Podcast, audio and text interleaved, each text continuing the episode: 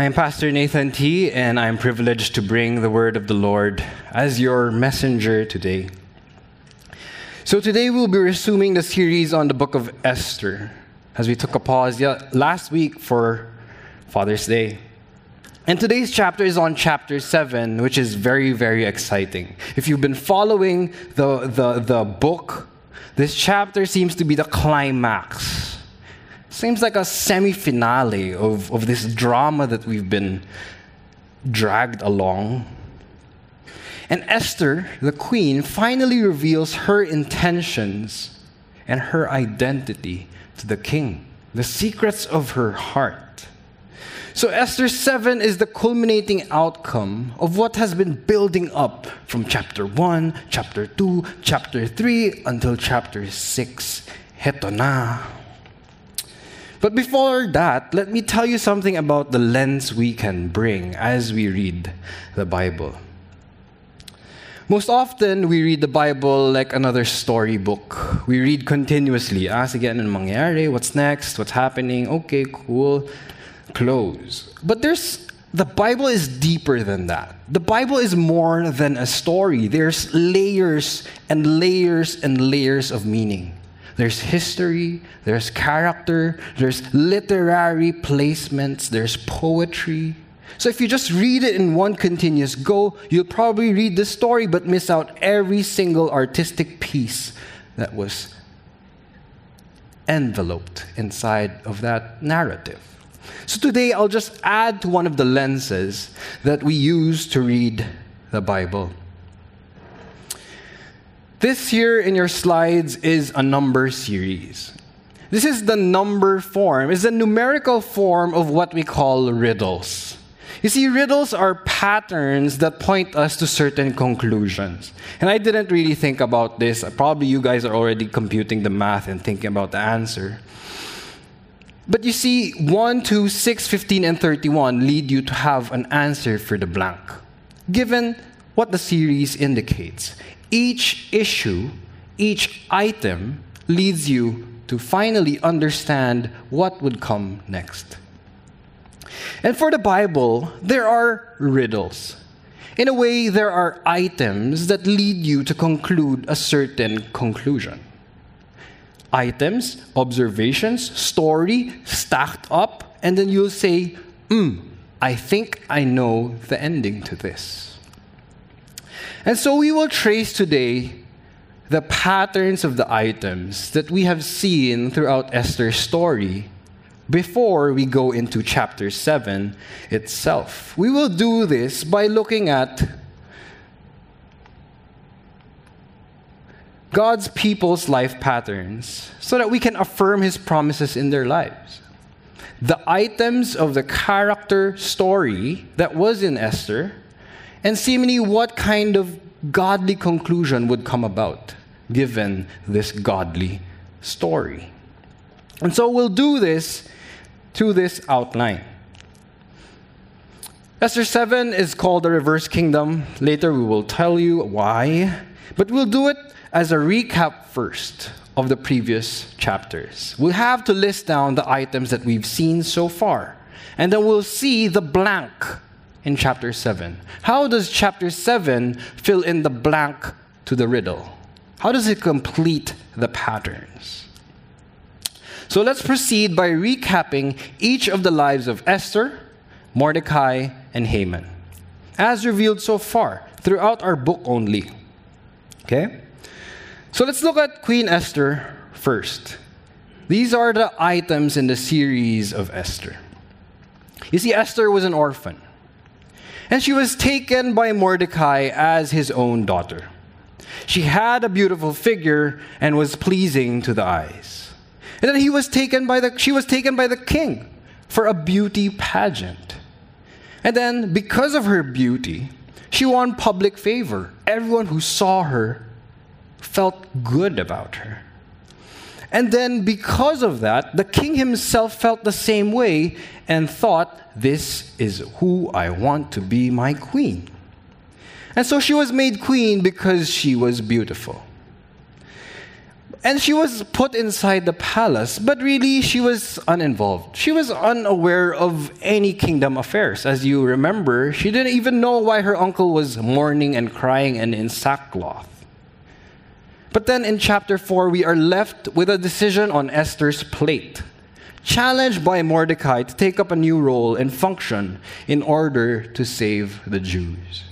So, what's the series that we've seen so far? in Esther's life. What is the concluding item? If we were to oversimplify her life, it would probably look a lot like this.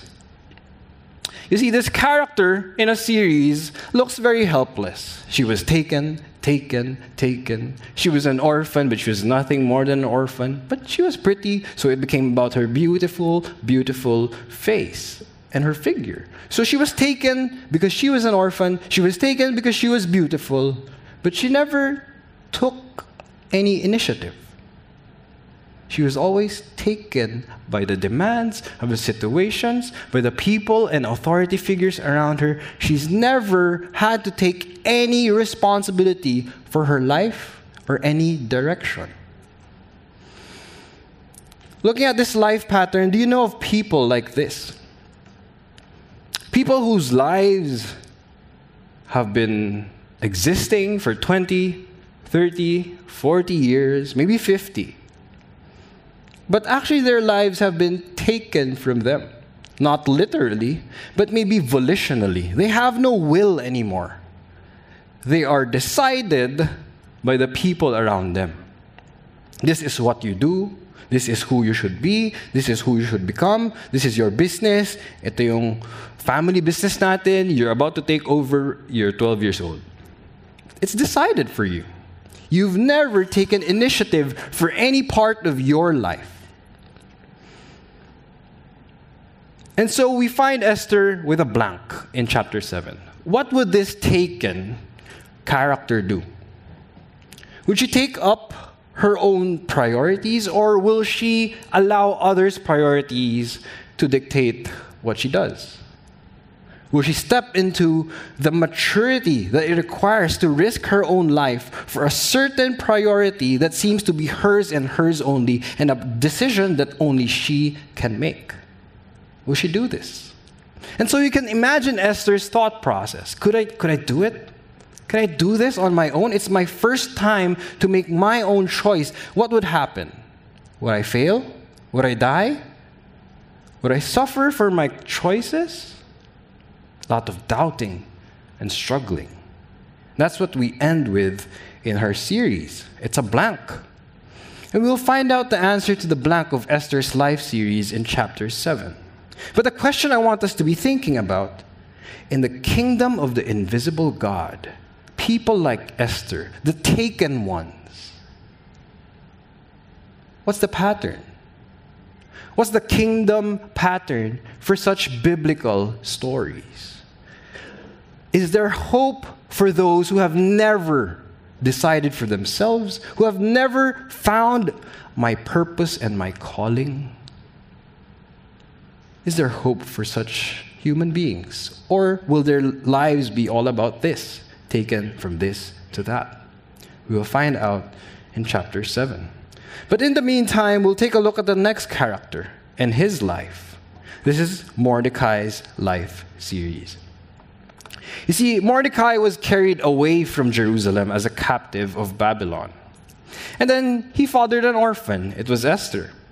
And then throughout the time, he was always outside the palace. He was caring for Esther even if she was already brought in from afar. She would, he would walk around the palace gates just to check how is my daughter doing. And then he always was secretive of his identity. He was secretive of his identity by keeping her daughter, his daughter, a secret. No one knew Esther was a Jew by commands of Mordecai, her father. But again, we see a plotline twist. He discovers around the outside gates people rumor, murmuring about an assassination plot against the king. So he reports it to the queen secretly. And the queen saved the king as they investigated that it was true.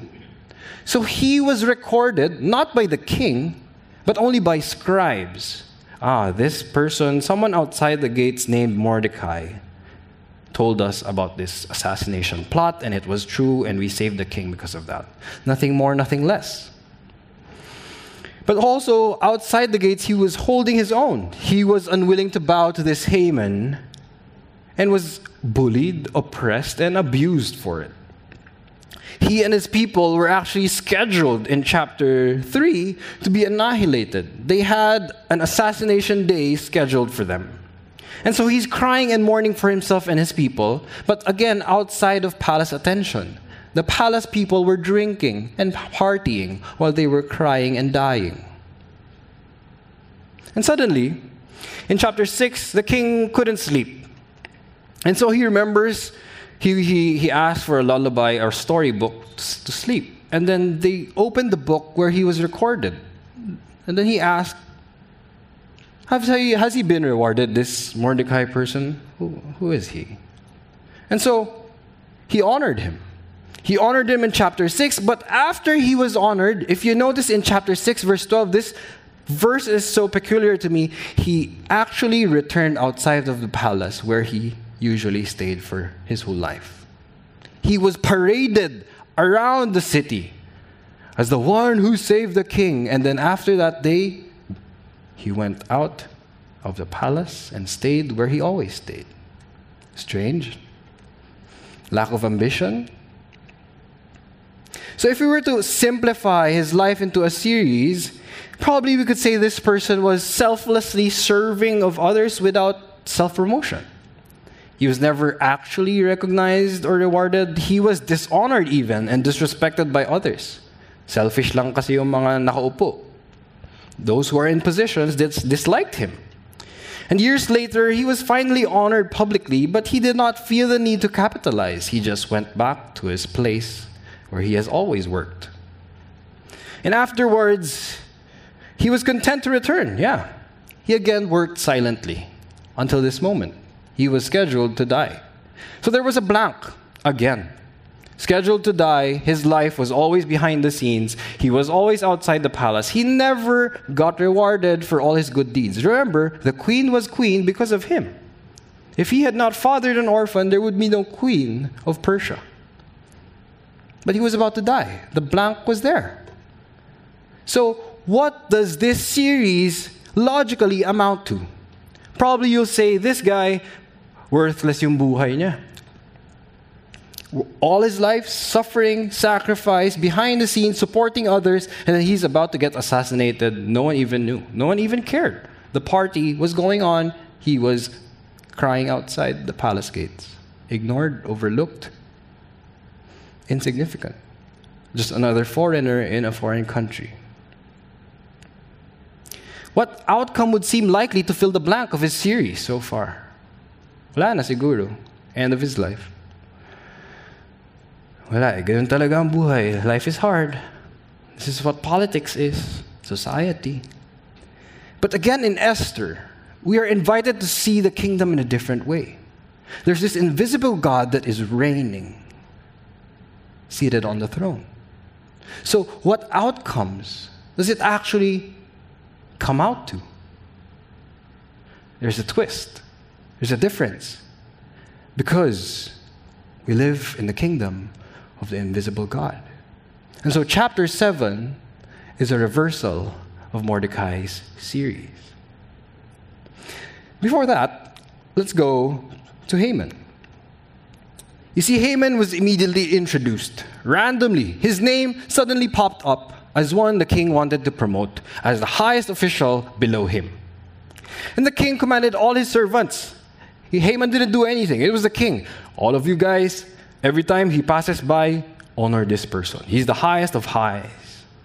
And so he was entitled. He was furious against those who did not give him this honor. So he had unlimited privilege. Whereas Haman, or whereas Mordecai and Esther were always tiptoeing around the king because they might die into his presence, you would see throughout the book of Esther, Haman would go in and go out freely. No fear of death, only privilege. Chest out, heads high. He was granted authority by the king to utilize his horses, his scribes, his messengers to deliver any message he wanted. You can write using my ring, you can sign it using my name. Whatever you write as a law, use it, use my people. And then, because of this honor, you could see him, he was going home boasting to his wife, Honey, ah, today, ako naman yung bida. And so the life series so far, it makes no sense. Well, it makes sense for Haman. Everything's going up. So if you were to summarize his life so far, it would probably look something like this promoted early, elevated early, capitalized on his position, expected honor and respect from others, entitled to it. Probably you'd call him a bully in the office, in society. And he wrote and carried out laws that would suit him, make him comfortable, kill these people I don't like. I don't like this kind of friends, kill them. In fact, Hitler has often been compared and likened to Haman by scholars. What he wanted, he got. Easy. Everybody fell at his feet. The disposal of everyone he wanted was with a snap of a finger. And so, what would complete the blank in Haman's series if logically we thought according to the kingdom of the world? Evil wins. Evil wins. Common sense. He's always won. He's have, he has everything. He has the king's approval, he has society's commanded respect, he has the resources of the kingdom. Logically, the blank would be filled with victory.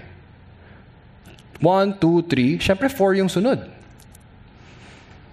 But again, chapter 7 shows us differently because we live not in the kingdom of Haman, but we live under the kingdom of this invisible God, who seems to have a totally upside down definition of what the story should go and how the story should be. So we're asking if we're Haman's, uh oh. If we're Mordecai's, is there hope? Is there really hope for God's people? And so, chapter 7, we enter it with that anticipation. What's going to happen? What's going to happen? We proceed to a reversal of outcomes. Predictable? Maybe actually not. The series points otherwise. It's very unpredictable. It's not like our Filipino um, teleserye. No? Alam mo na eh, may, may bagong babae. Alam mo na eh, ito, magugulat ka eh. So we'll look at chapter 7 now. We'll look at chapter 7 now and see what happens. What happens in the kingdom of the invisible God? Let's read this together. So the king's eunuchs arrived and hurried to bring Haman to the feast that Esther had prepared. So the king and Haman went in to feast with Queen Esther. And on the second day, as they were drinking wine after the feast, the king again said to Esther, What is your wish, Queen Esther? It shall be granted to you. And what is your request? Even to the half of my kingdom, it shall be fulfilled. Then Queen Esther answered, If I have found favor in your sight, O king, and if it please the king, let my life be granted me for my wish, and my people for my request. For we have been sold, I and my people, to be destroyed, to be killed, to be annihilated.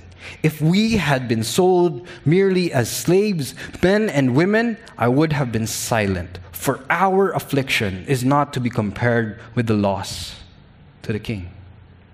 Let's pause here. What's Esther doing? You would read past this easily. Can you flash the, the text again?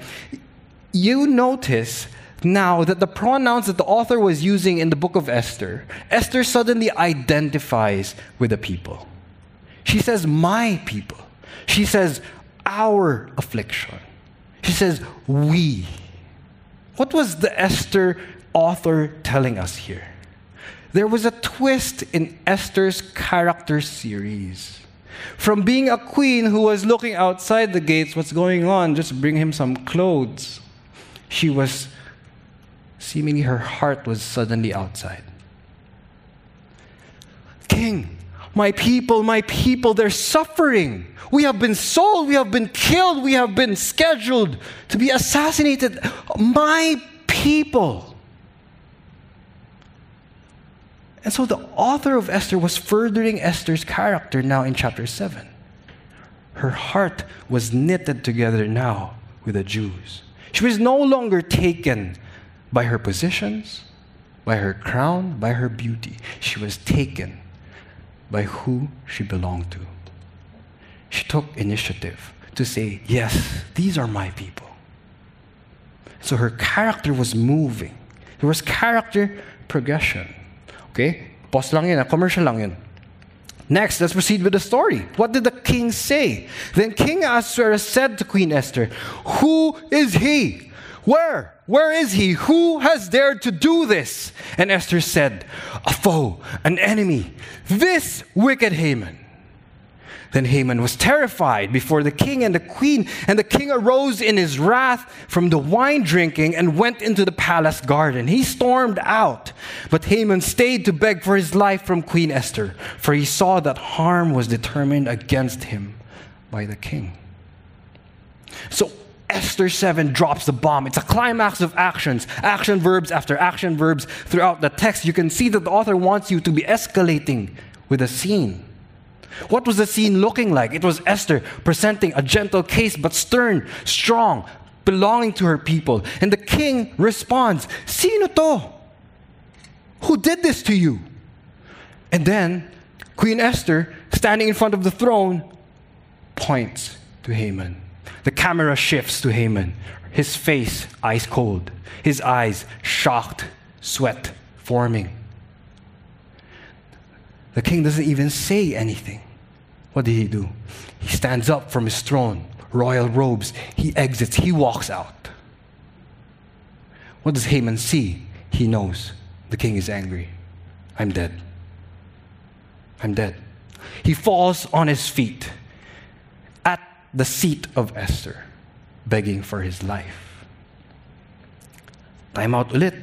Remember, Haman, he was entering and exiting the king's place freely. He had never had any hesitation.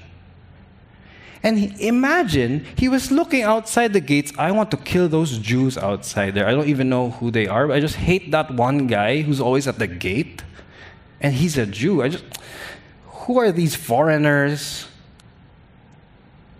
Immigrants, outsiders, always just working there. Like they're so annoying.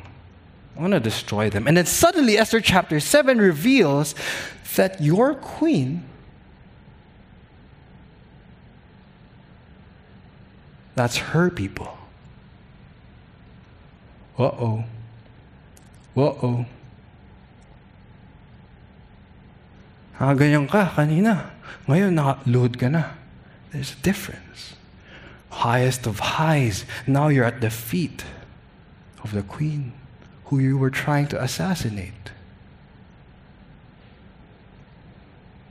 And so the throne room suddenly had one interceding to the king. There was one power in the throne room that was fighting for the people who were oppressed in a foreign land. There was one in the throne room who was one of the neglected, one of the oppressed, one of the sorrowful and crying. There was one in the throne room that identified with them. There's some model that we can pattern there. Okay, back to the story. mag-overtime tayo sa kakadrama ko. And the king returned from the palace garden to the place where they were drinking wine as Haman was falling on the couch where Esther was. And the king said, Will he even assault the queen in my presence and in my house? As the word left the mouth of the king, immediately the servants rushed to the Haman's head and put a bag over his head. Parang hostage. You can imagine. He was kneeling down, bag on his head. From the highest of highs to a bag on your head. Nakita pa ng king eh, nakaluhod sa may paa ni Queen Esther. babastusin pa niya yung asawa ko ngayon sa harap ko. So imagine everything that you've worked for as Haman, all the honor and glory and all the people who bow down to you in the streets. That's your end. A bag on your head. The king thinking you were about to assault his wife. That's your end. That's the end. Finished. That's the answer to the blank. After all that elevation, promotion, that's the end. It's almost, the, the, the servants almost knew. The way that the king said this line, the servants, as immediately as the, this word left the mouth of the king, the servants covered Haman's head. Ay, alam na, alam na natin to. Yung ganong outcome, wala, wala nang balikan yan. There's no return from this. Yung ganong klaseng, pag, gumanon, pag umangat na yung kilay ni King, alam mo na natin yan. Bag na yan, bag. Labas mo na yung bag.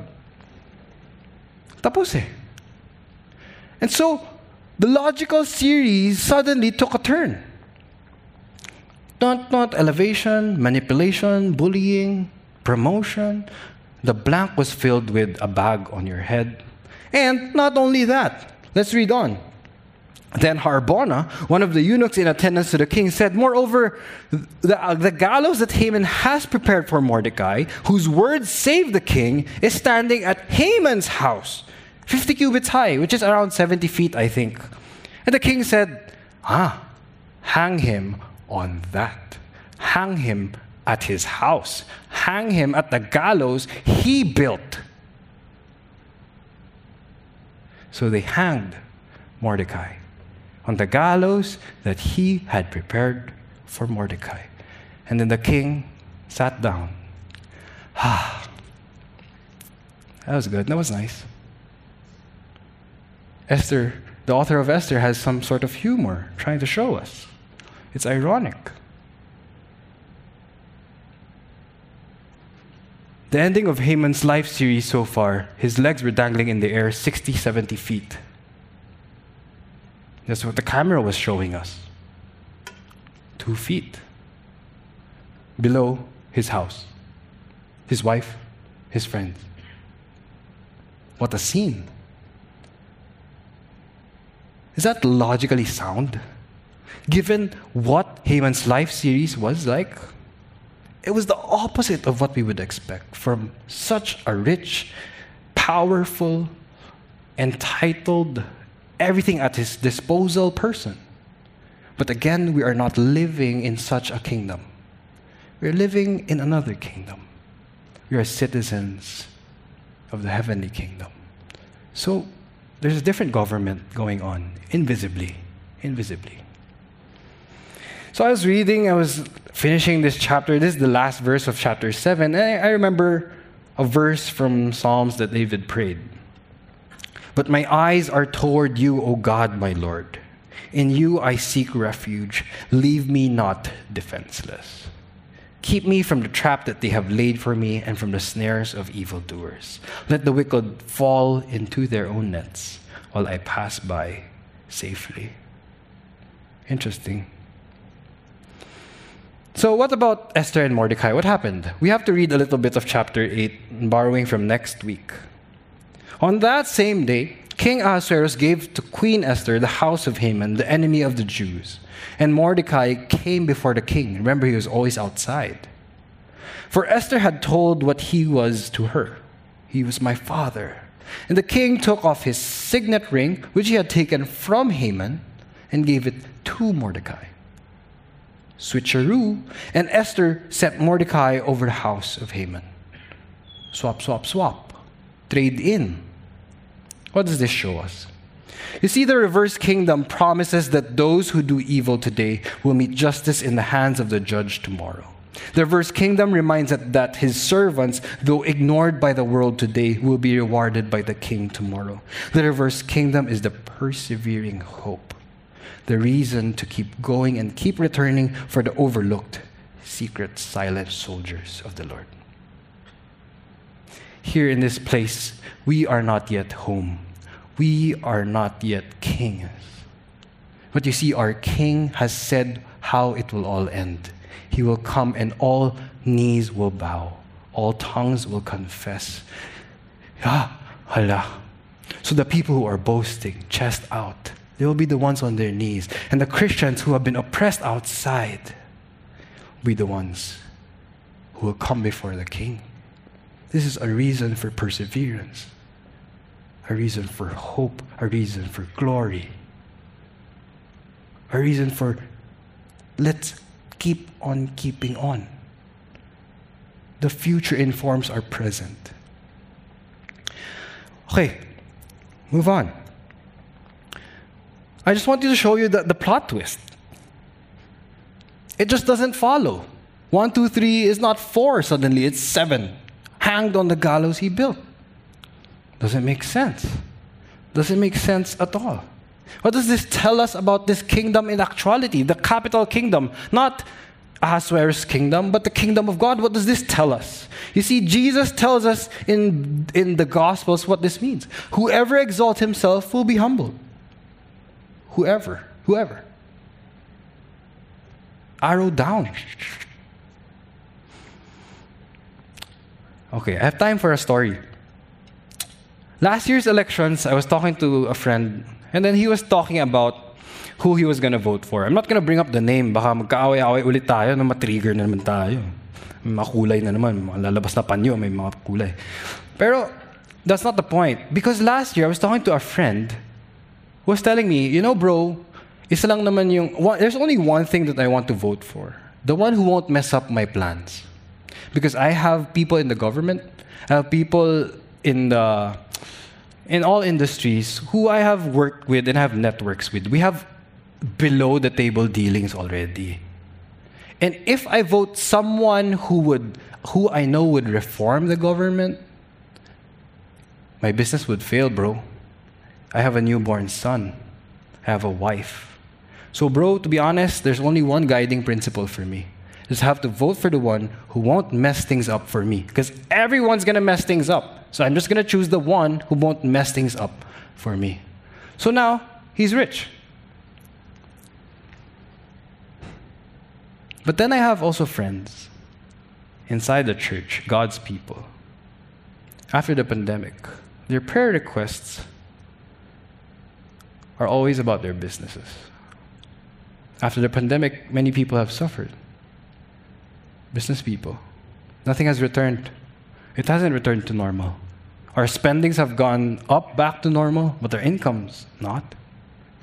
These people were telling me, you know, bro, it's so easy to make money if you do the under the table stuff, if you do the tax evasion stuff. I would be as rich as anyone. But, bro, I want to honor God. Eh? So these people are struggling. Their children are struggling.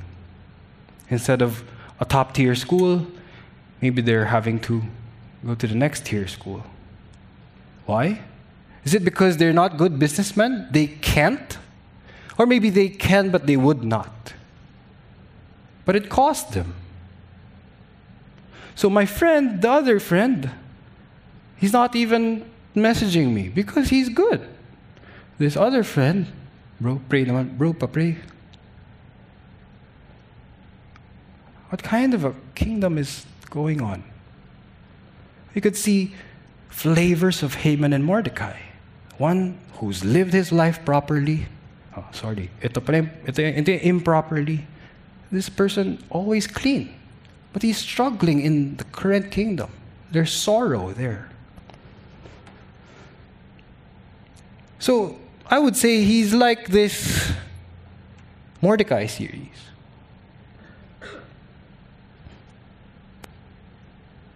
Maybe not in this world, maybe not in the Philippines, maybe not in this lifetime. But you see, as Christians, though we are suffering now, we always know that our suffering will end someday. This is what Esther 7 teaches us. It's just a mini story arc of the whole story arc of Christianity. There is a redemption story. Pababa ka ngayon, pero may bounce back ka eh. Pababa tayo parati. Ba't tayo namamatay? From the day we were born, we are already dying. Think about that. You start dying the moment you come out into the doctor's hands. What kind of a kingdom is this? But you see, our view is not like that.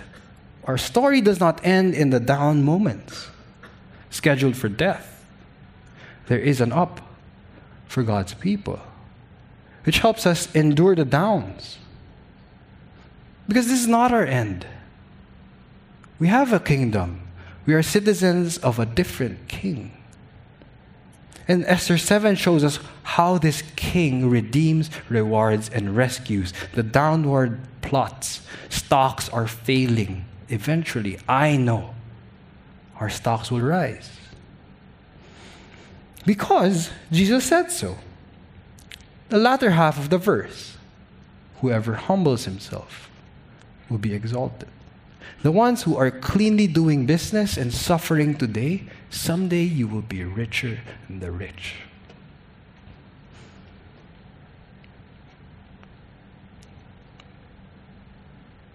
Enjoy today or enjoy tomorrow. Store here, store there. John 16, 20 to 22. Jesus doesn't say we will not suffer in this world. You are blessed. The Lord wants to bless you. He wants to make Christians rich. Actually, no. He said, You will weep, my friends, my disciples, my brothers and sisters. But the world will rejoice. The underhanded people will rejoice. You will be crying sorrowful on your knees night after night because you don't know how your business will do tomorrow. But your sorrow will turn into joy. When a woman is giving birth, she has sorrow because her hour has come. Everything hurts, contractions groaning. But when she has delivered the baby, she no longer remembers the anguish for joy that a human being has been born into the world. It far surpasses this temporary 70 year life that we have. We won't even remember what it felt like to be on earth. We don't even remember what prayer request we prayed because on that day, you will have sorrow now, but I will see you again, and your hearts will rejoice. No one will take your joy from you. In that day, you will ask nothing of me. That's how satisfying our bounce back will be. A day when you can't even think of something to wish for, you can't even daydream because you're living everything that you wanted and desired. The things you never knew you wanted, you have it that day. Imagine that. Wala ka ng wish, ah. Wala nang prayer request. Wala nang sana. Wala. Jesus said, that is our day. People, God's people, my friends, my people, our afflictions, I feel it. But guys, guys, may isang araw sinasabi ko sa inyo, there's one day you ask nothing. Okay, Esther. 1, 2, 3, 4, 7. If you were to look at the three past series, you would probably be a person who was always, uh, okay, I'll just cruise this out. I'll just sit this out just like I've always had. I'll just allow people to tell me what to do. But she took initiative. The person who never put her life on her own hands, put her life in her own hands and says, okay, kanino ko bibigay ito? And she gave it to God. And what did it become? She became a vessel for salvation. She became an instrument for life. She never found her purpose, you see. Everyone was telling her, Your purpose is to be beautiful. Your purpose is to be a good daughter. She never had ownership of her life. And now she did. What will I do? Okay, I'll risk it for the Lord, for God's people. I'll serve them. I'll use my life to serve God's people. I don't even know how it will turn out. Maybe I'll die. But what choice do I have? And Esther 7 shows us how this kingdom honors those who do that. The people who says, Lord, ito lang nga meron ko eh.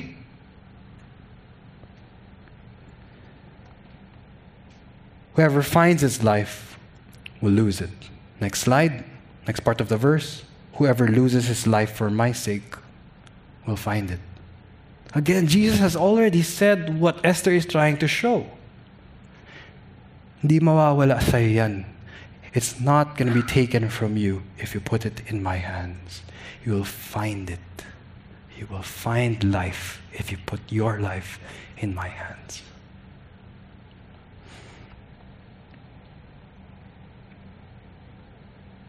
So the reverse kingdom reminds us that those who are ignored by the world today will be rewarded by the king tomorrow.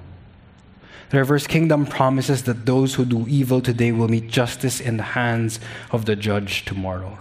The reverse kingdom is the persevering hope, the reason to keep going for the overlooked, secret, silent soldiers of the Lord. I'll tell you a story before we end. Do you know the name Glory T? Who knows that name? A few of us. 10 people out of 700 who's here today, maybe. I don't know. 100 maybe know him, know her. Not much people know her. But you know, Auntie Glory, she passed away three months ago. Senior age. She lost her battle with stage 4 cancer.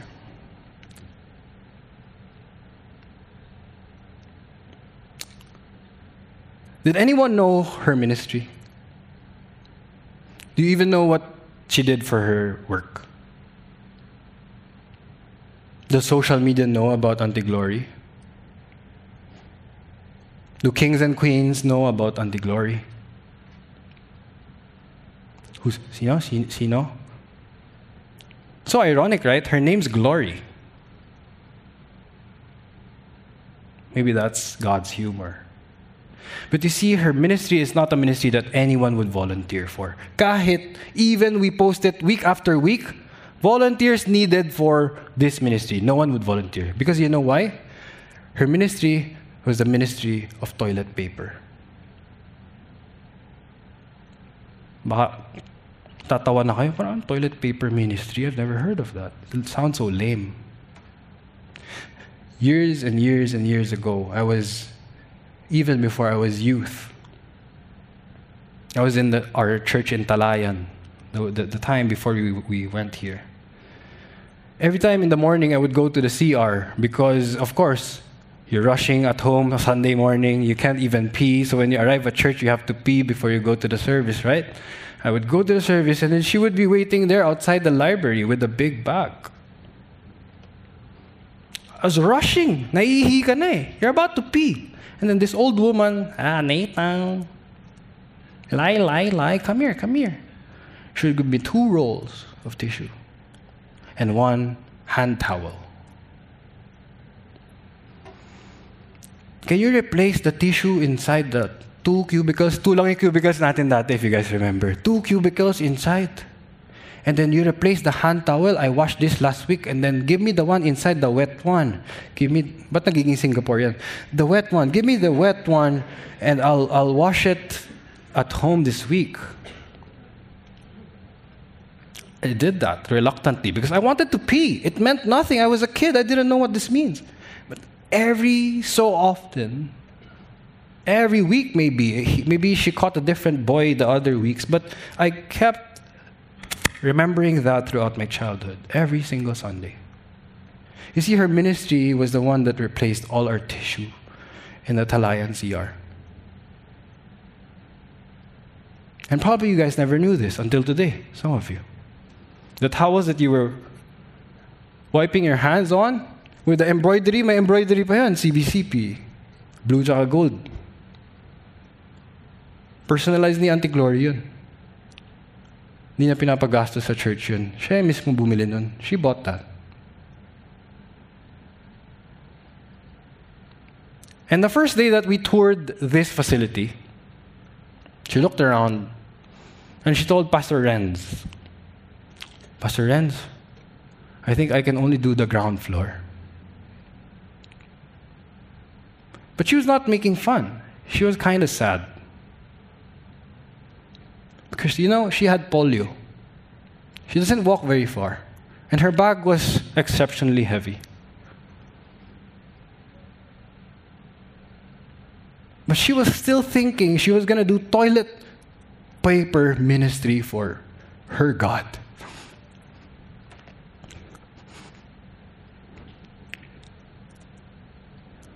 Even though just anyone could do it.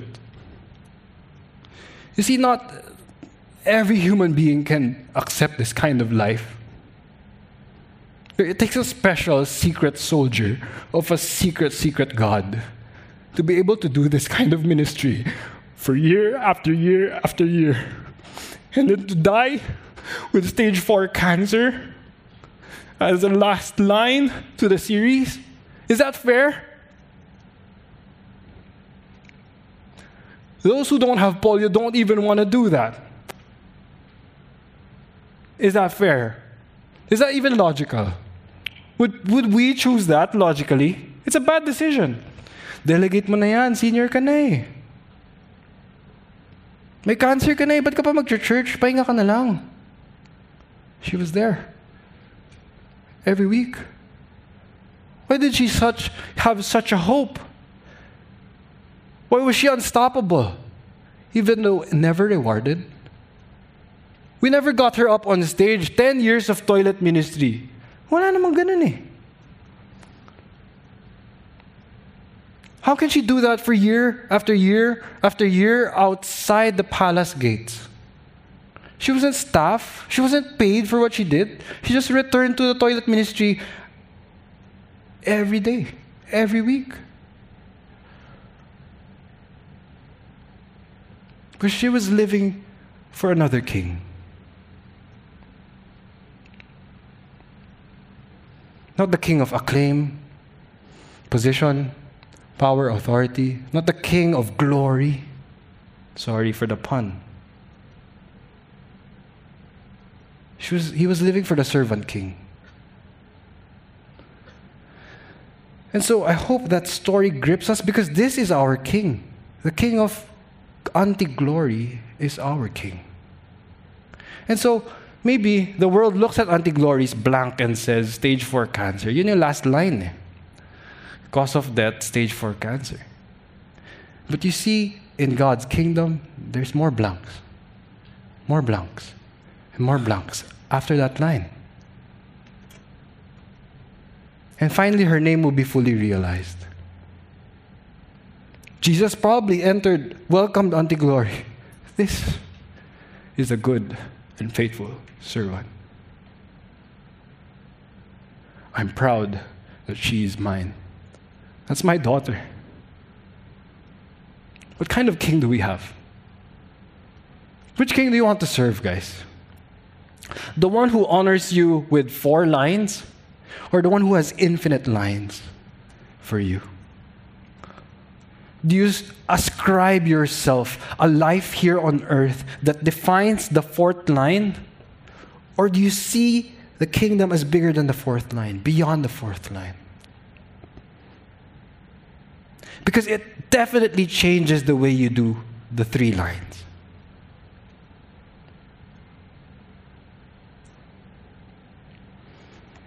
The Mordecais of the world, the Hamans of the world, which will we be? And like what our preacher said, there's a Haman in all of us. You, we, we want to have those lines like Haman promoted, elevated, successful, able to bully and control and have control over what I want to do, what I don't want to do, the kind of friends I want, and the kind of friends I don't want. We have that kind of ambition deep inside of us. But then Esther 7 is an invitation to have the Mordecai invitation. It's like a more hopeful, it's more persevering, it's more enduring. It's the Auntie Glory series. Are you able to stay where no one sees you and stay there and stay there and stay faithful there? As a mother, maybe. As a neighbor who, who Sinusungitan ka lang ng neighbor mo eh, tigilan mo na kaya yung pagiging mabait mo rin. Kaya mo ba ituloy? Toilet paper lang yung ginagawa mo eh. Wala nga nakakakita eh. No one sees what you're doing. Just stop it, dude. Pastors don't even preach about what you're doing. Maybe it's not important. Are you able to keep returning? Keep going. You see, what does Esther 7 tell us about God? This invisible king sees your heart. This invisible king sees the secret. This invisible king has a reversal of scorecards. How the world scores, he doesn't score like that. He has a different grading criteria. This invisible God is just. He will repay to each according to his deeds. This invisible God does not forget the faithfulness of his secret, silent servants, though no one knows. This invisible God will have the last say. He is the capital J judge. This invisible God is coming and returning. And all kings will bow before this king. And no one can contend with his grading criteria.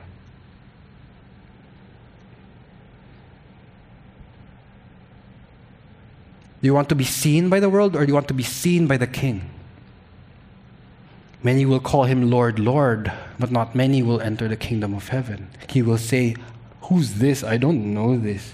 Sikat ka sa mundo, pero hindi ka kilala Jesus eh. Hala? Importante ba yun?